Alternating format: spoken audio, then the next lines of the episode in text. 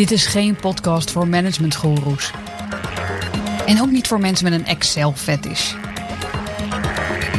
En al helemaal niet voor organisaties die zeggen toekomstproof te zijn. Welkom bij Wicked Sessions, de podcast voor mensen die het gepraat over transformatie wel zat zijn en positief activistisch aan de slag willen met complexe vraagstukken.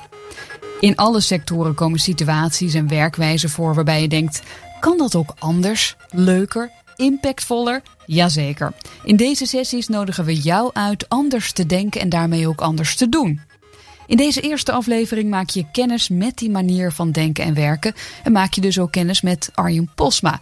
Arjan, wie ben je en wat houdt je dagdagelijks bezig? Ik doe eigenlijk al twintig jaar hetzelfde. En ik vind het nog elke dag leuk. En eigenlijk probeer ik het mensen uh, iets makkelijker te maken, het zichzelf moeilijk te maken. En dat klinkt gelijk lekker vaag voor mhm. deze podcast. Maar wat ik bedoel is dat mensen, teams, organisaties en zeker bestuurders ontzettend getraind zijn om een allemaal soort mentale trucjes te hebben om focus te houden. Weet je, je aandacht erbij te hebben, uh, om koers te houden. En dat is een waanzinnige capaciteit. We kennen elkaar nog niet zo lang, maar ik heb nu al de verwachting dat je mij niet straks een klap voor mijn kop gaat geven. Dus dat hele alert systeem kan uit.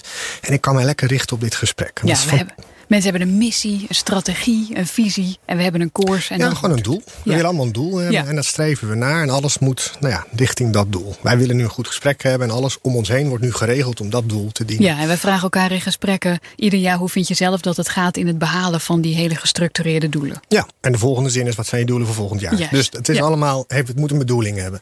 En dat is waanzinnig, vind ik, dat we dat kunnen. Hè. Daarop presteren we ook. Alleen soms, wanneer je moet veranderen of ideeën wil genereren of dat je moet innoveren, dan zit dat heel erg in de weg. Dan hebben we wat vrijheid van geest nodig. Dus dan moet je die mentale trucs eigenlijk een beetje eh, passeren. En we moeten het onszelf dus soms moeilijk maken, onszelf obstakels toewerpen in ons denken, om eigenlijk die vrijheid van geest weer terug te winnen. Terwijl leiders, managers, andere mensen die deze podcast luisteren denken: ja, uh, beste Arjan, het leven is al ingewikkeld genoeg. Wij hebben te maken met, nou ja, wat je veel hoort, wicked problems. Ik heb hier een bord spaghetti voor mijn neus. Dat is mijn organisatie. Dat zijn uh, al die zaken waar ik dingen mee moet doen. Ik vind het best ingewikkeld. Ja, je gebruikt precies uh, de goede term aan het eind. Ingewikkeld. Een bord spaghetti en een kluwe, dat is ingewikkeld. Neem wat tijd en je peutert het uit elkaar als een puzzel. Dat is het. Het, zit in elkaar gewikkeld. Dus dat is niet het grote probleem hier eigenlijk.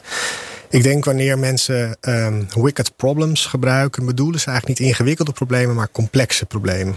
Dus zodra het over de volgorde van de spaghettietjes gaat, is het heel eenvoudig.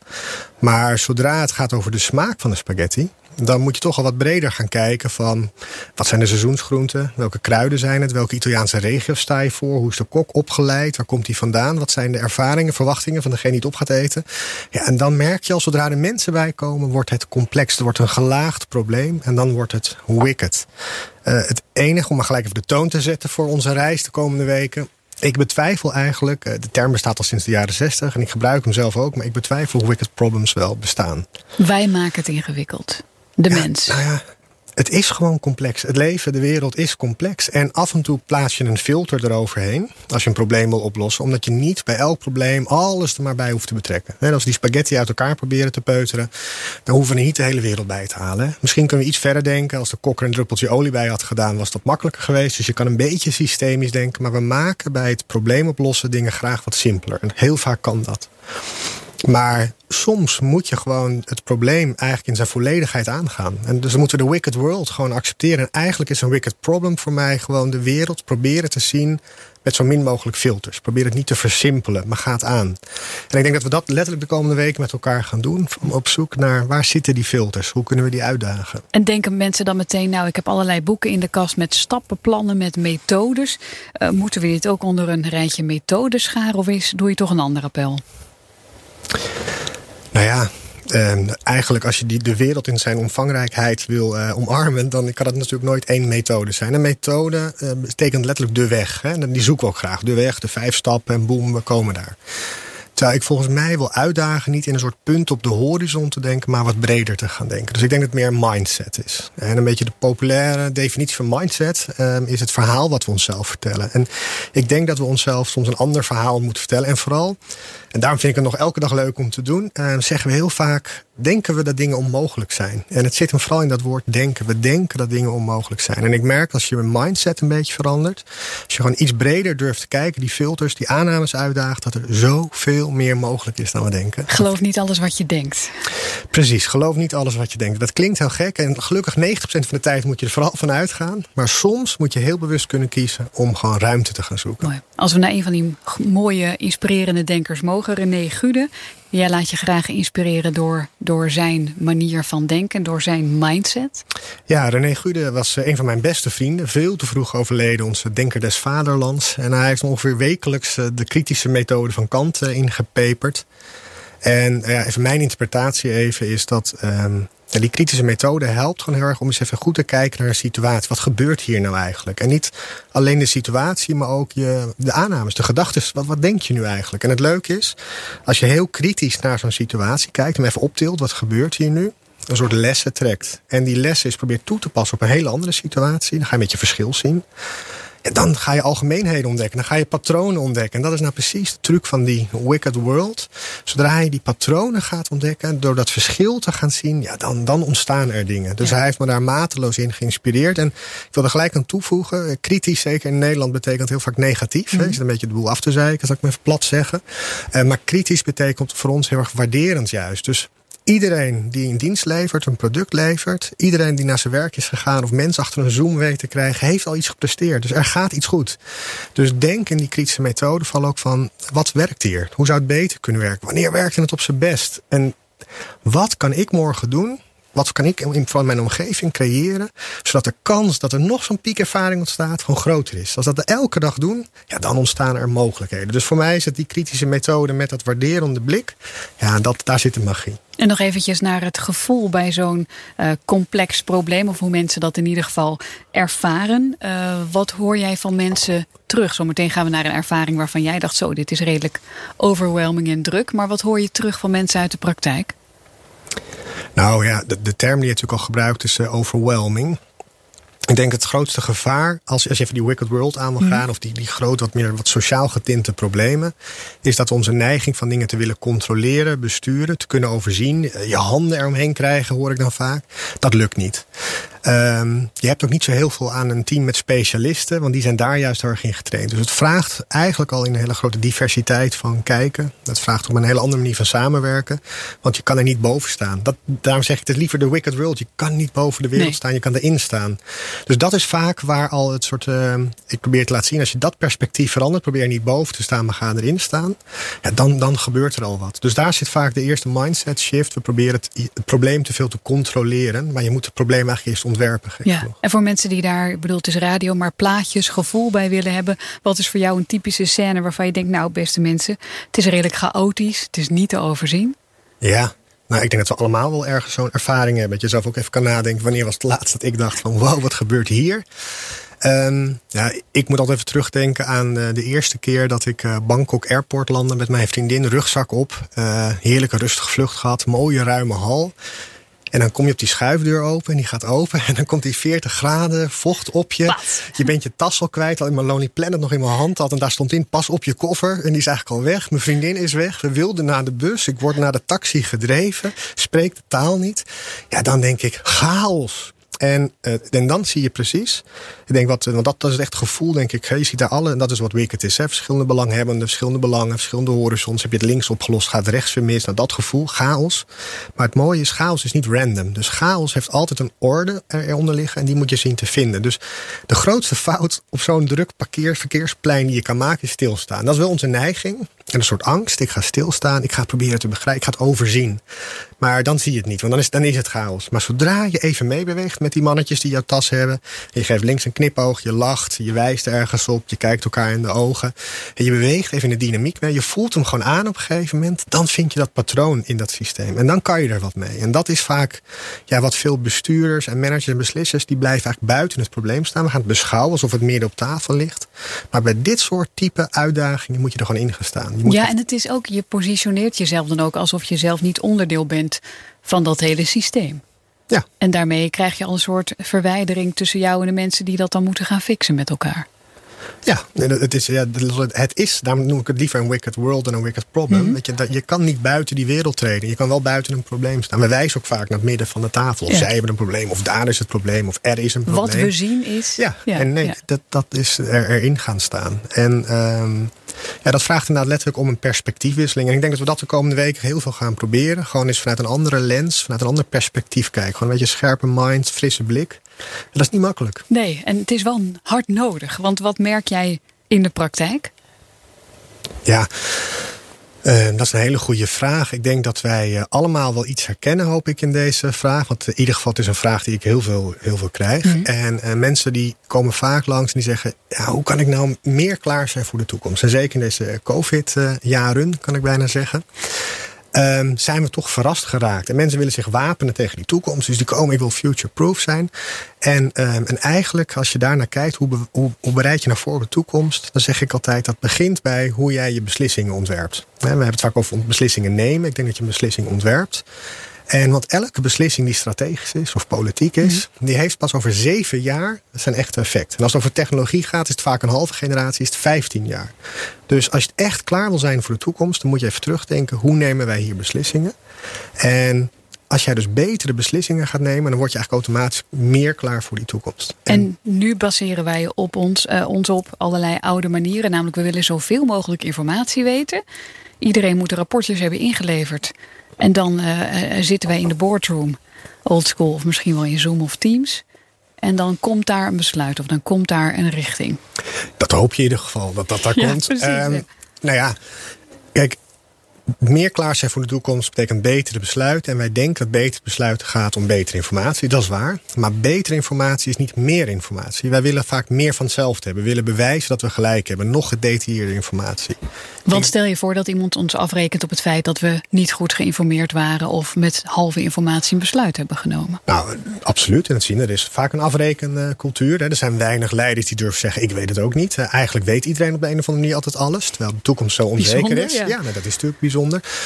Maar dat, ja, dat komt ook gewoon doordat we een bepaalde eh, cultuur hebben... waar we verwachten van leiders dat die voorop lopen. Het weten, het zeggen, waar het heen gaat. Als een leider gaat staan, ik weet niet waar we heen gaan... dan raakt iedereen toch een beetje uh, ja, ontvreemd van waar gaan, we, ontheemd, waar gaan we hierheen. Dus ik denk dat wij ja, die neiging hebben. Alleen het gaat dus niet om eigenlijk meer informatie maakt betere beslissingen... maar eigenlijk bredere informatie maakt betere beslissingen. Dus of je nou naar Harvard of Stanford kijkt, of over The Economist of Forbes, al die mooie uh, management boeken en uh, bladen.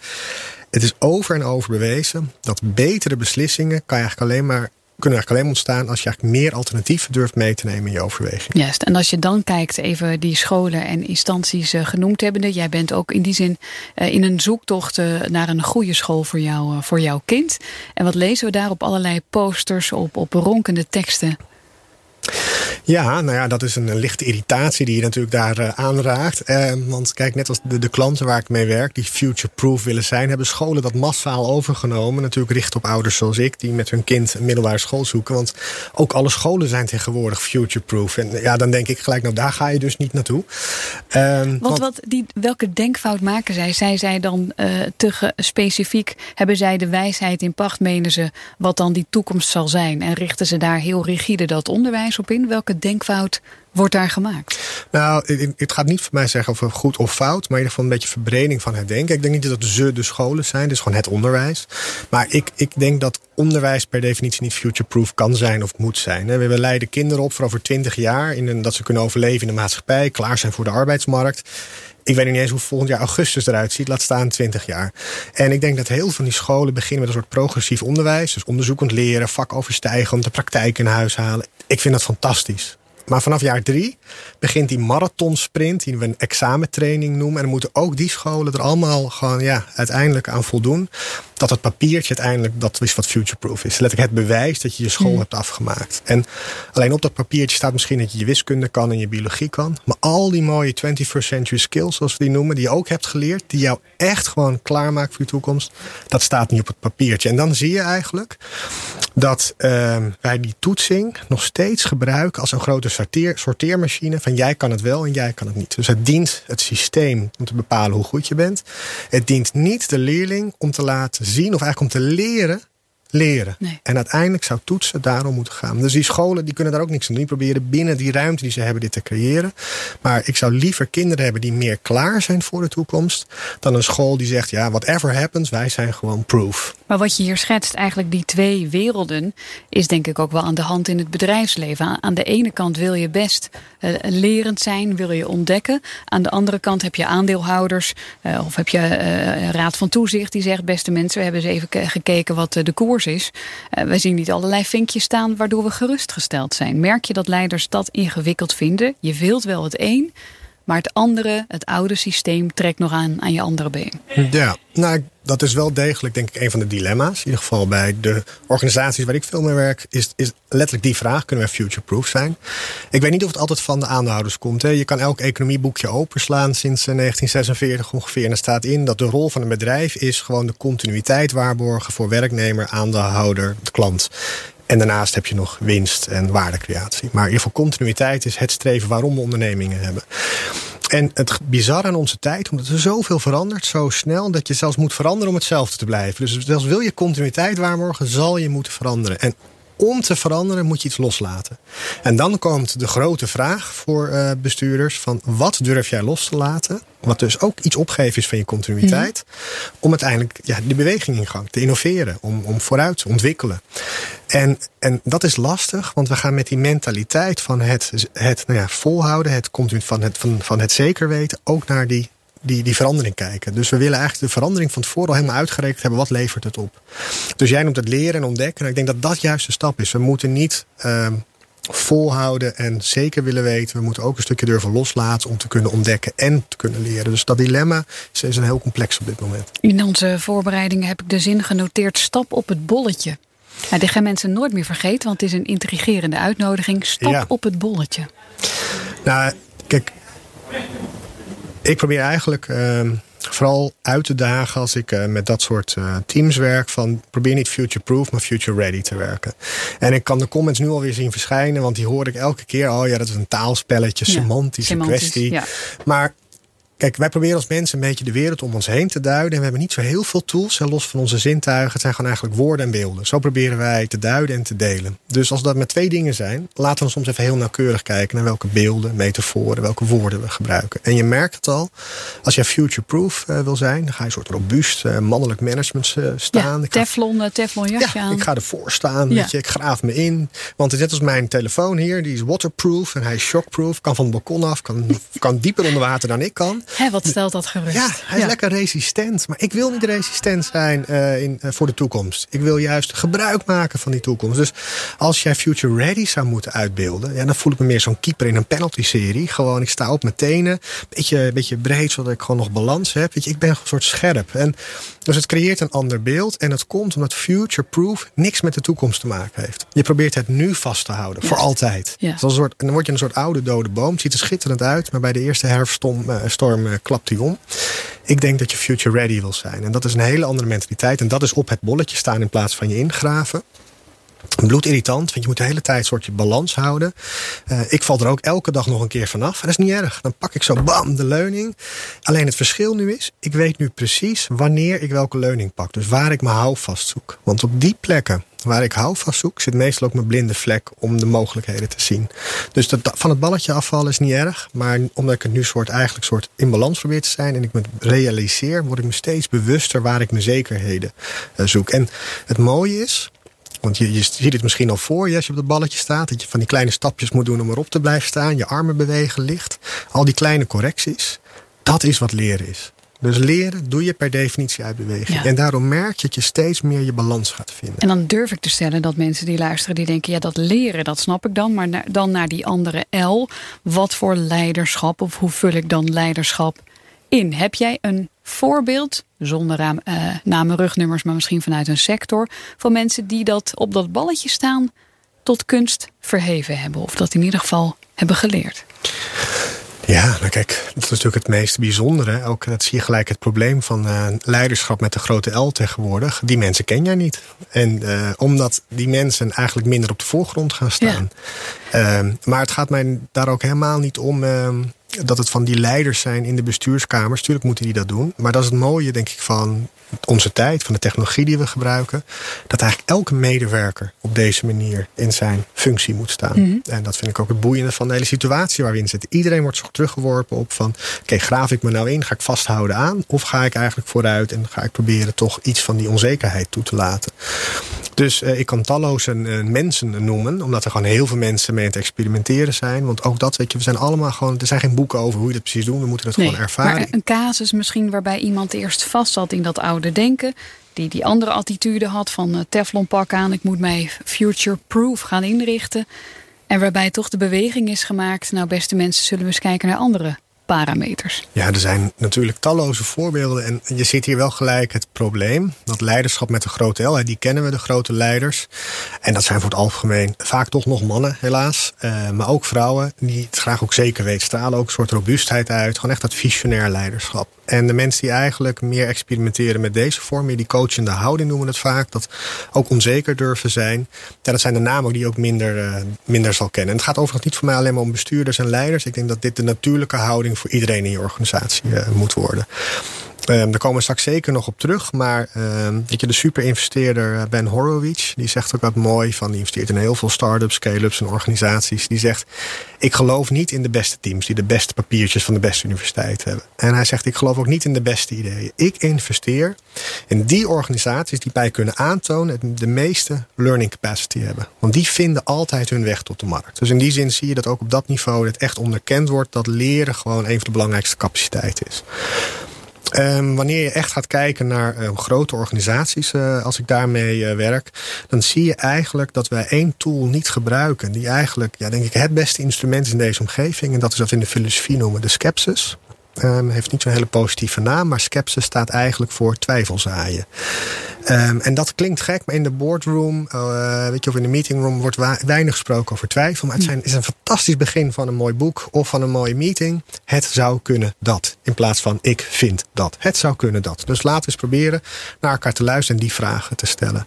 En uh, of het nou, ik heb met een, een, een, mooie directeur gewerkt van een van de grote telco's. En die zei altijd: Ja, ik kan niet zeggen dat ik niet weet waar het naartoe gaat. Want mijn aandeelhouders, de beurs, de teams, iedereen moet toch gewoon eigenlijk vol vertrouwen hebben dat. Ja, hoe mooi zou het zijn als zo iemand wel zou kunnen zeggen. Zou het niet zo kunnen zijn dat? Gewoon eens een keer die ruimte creëren. En dat zie je ook. Want zijn volgende vraag was eigenlijk: ja, ik heb dan tien mensen. Nou, dan zes zet ik op een andere afdeling. Want ik wil meer beweging uh, hebben, meer ideeën hebben. Hoe je ook zes nieuwe jongens en meisjes in. En binnen drie maanden denken die hetzelfde als de oude. Ja, als je ergens aan boord komt, je wordt geonboord. Van zo werkt het Juist, hier. Zo doen we het hier. Zo doen we het hier. Dat is hoe we cultuur gebruiken. Dit is hoe het hier hoort. Um, weet je, na die onboarding cursus, iedereen om je heen, alle managers zeggen dat ze het zeker weten. Dit is zoals het moet. Dit zijn onze doelen. Ja, dan is er geen ruimte voor groei en ontwikkeling. En dat zie je dus bij heel veel organisaties. Hè. Bijvoorbeeld hebben we met de Belastingdienst uh, veel gewerkt. En toen kwam op een gegeven moment ook op een punt. Hoe kan het zijn dat iedereen die twee keer modaal verdient een belastingadviseur heeft. En iedereen onder modaal eigenlijk een belastinginspecteur op bezoek heeft. Ja. Uh, misschien zou het andersom moeten. En hoe, hoe zou de wereld eruit zien als je iedereen die onder modaal zit een belastingadviseur geeft?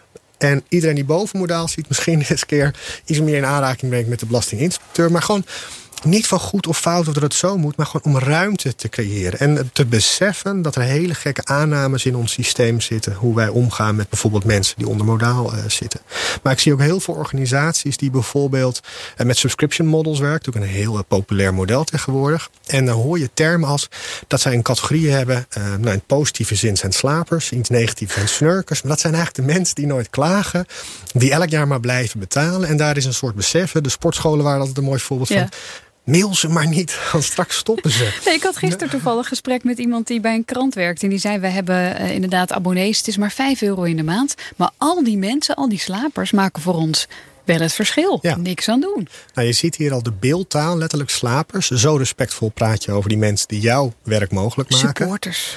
Nou, dat zou al een heel ander woord zijn. Hoe dat zou er gebeuren als er dan supporters zijn, uh, weet je, en dat uh, mensen een bijdrage leveren. Die een, weet je, dat zou, dat, je ziet het een kleine woordje, zal een heel ander beeld uh, oproepen.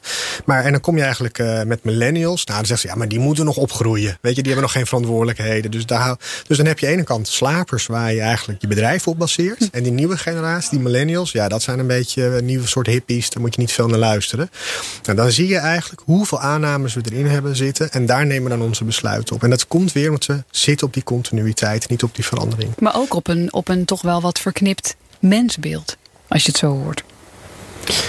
Ja, nou dat is dat. Daar gaan we zeker, denk ik, een van de podcasts uh, nog aan, uh, aan wijden. Ik denk dat alles gaat over welk wereldbeeld heb je. Is het één grote global village, de één grote eenheidsworst waar iedereen CNN kijkt en uh, dezelfde salade eet?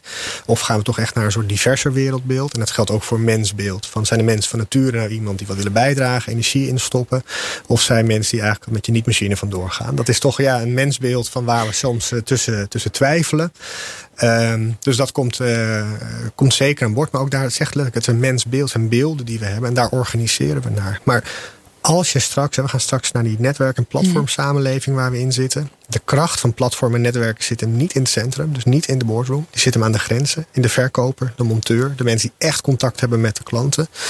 Die mensen gaan jouw waarde creëren. En die mensen kunnen alleen maar waarde creëren als je ze meer verantwoordelijkheid geeft. En zij zullen zelfs verantwoordelijkheid nemen als je ze meer betrekt. Dus als je blijft hangen in een mensbeeld en een bedrijf blijft zien als een soort mechanisme, er zit zand tussen de tandwielen en mensen die moet je aansturen, je moet je controleren, dan zullen ze nooit de verantwoordelijkheid nemen, omdat ze nooit de betrokkenheid hebben gevoeld. En, en die shift zal je moeten gaan maken, wil je van dat mechanische beeld van bedrijven naar die netwerk, wat veel meer een beeld is van potentie, van Van het moet gebeuren op het moment dat die klant daar is, niet in de maandrapportage en, uh, verderop. Mooi, volgens mij al een mooie introductie voor wat we de komende weken gaan doen. Misschien is het ook nog goed om daar een soort onderlegger bij te hebben. Een, een, een route die we altijd kunnen bewandelen. Um, we hebben het eh, in de voorbereiding gehad over een schitterend boogje. Um, kun je toelichten hoe jij met jouw collega's ook kijkt naar welke route we bewandelen binnen bedrijven, organisaties? Of zouden moeten bewandelen?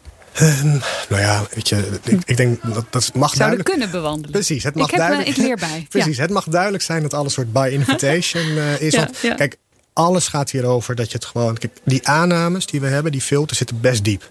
En die kan ik niet van buitenaf aanpassen. En ik wil ze ook niet, want dan ga ik je nieuwe opleggen. Dat is intrinsiek, moet je dat gaan afvragen. En vragen zijn daar een heel mooi instrument Ja, in. je moet je eigen nieuwe woorden en beelden. Ja, maar Ja. Ook, ook gewoon, dat bedoel ik met die leuning vastpakken. Gaan herkennen waar jij bepaalde beelden hebt. Uit jouw opvoeding, uit jouw carrière, uit jouw domein waar je zit. En kijk, het, het, het boek van Hannah Arendt, waar ze in het woord amor mundi gebruikt. Hè, van hou eerst van de wereld voor je van jezelf kan houden. Dat heeft mij mateloos geïnspireerd. En ik probeer altijd te denken, ja, wat als de wereld nou mijn classroom zou zijn? Dus niet die vier muren of die ene cursus, maar gewoon de wereld is mijn classroom. Alles om ons heen, van natuur tot tribes, tot gemeenschappen, tot voetbalclubs, alles is georganiseerd. Dus ik moet niet alleen maar leren van een beetje soort uh, best practices die mezelfde domein, hoe ik het net iets meer kan optimaliseren. Ik wil leren van al die andere mooi georganiseerde dingen om ons heen. En dan ga ik van soort next practices leren. En dat is volgens mij waar we naartoe willen. Dus het boogje wat jij beschrijft is vooral eigenlijk wat ik net zei van kijk eens wat kritischer naar de situatie. Van wat, wat hebben we hier? Uh, welke filters pas ik hierop toe? Moeten we niet een grotere rijkheid? Moet het probleem niet wat breder aanvliegen? Uh, til het eens op, ik noem het vaak, zie de superstructuur hier. Wat gebeurt hier nou eigenlijk? En vooral wat gebeurt er ook in ons hoofd? Hebben we de goede mensen aan tafel? Niet de specialisten, maar hebben we genoeg diversiteit aan tafel? Probeer is. Dus dan ga je ook je intenties en je verwachtingen uitspreken naar elkaar. Dat is heel belangrijk, want anders ga je met deze methode meewaaien met de wind. Durf, durf gewoon eens uitspreken, ik verwacht dat. Dat is al kwetsbaar opstellen. Je intenties. Elke meeting, elke dag spreken we naar elkaar onze intenties uit. En dan gaan we langzaam de lessen leren doordat ik zei, door de twijfel gaan toevoegen. We gaan dus gewoon nadenken, het zou kunnen dat. En dan voel je al, ah, er ontstaat ruimte. Um, en zeker met die intentie. En de derde is natuurlijk reflectie. Um, continu in het proces, continu even peilen. Doen we het goed? Gaat het goed? Doet het in jouw verwachtingen? Kunnen we het beter doen? En soms reflecteren op het proces. Kan ik de omgeving zo ontwerpen dat het volgende dag misschien nog net iets beter gaat? Iets sneller, iets meer van, afhankelijk van onze intenties. Maar dat zijn de drie kerningrediënten. Eigenlijk noemen wij het boogje. Dus je gaat vanuit één situatie reflecteren, eigenlijk naar een soort structuur. We proberen daar een lesson learned uit te halen. Die gaan we eens proberen in een hele andere situatie. En zodra het dan lukt om bepaalde algemeenheden te vinden, doen wij de patronen gaan zien. Ja, dan creëer je eigenlijk een nieuwe houding. Vast. En het zit hem niet in die grote beelden, maar zit hem vaak in hele kleine elementen die je moet ontdekken. Mooi. Met welke vraag zouden wij, als we deze podcast hebben geluisterd, we hebben hard gelopen of we hebben uh, de, de was gedaan of iets anders, in ieder geval met dit op onze oren, met welke vraag zouden we morgen de dag kunnen starten? Nou, dat is in ieder geval en volgens mij kan je er elke dag mee beginnen. Voor je naar je werk gaat of wat je ook gaat doen. Uh, schrijf gewoon eens een soort tweet gewoon, uh, voor jezelf op. Wat is nou mijn intentie? En met deze vraag kun je de komende dagen de wereld in. Wil je meer weten? Zit je nog iets dwars? Zou je ons iets voor willen leggen? Dat kan altijd. Ga naar wickedsessions.nl.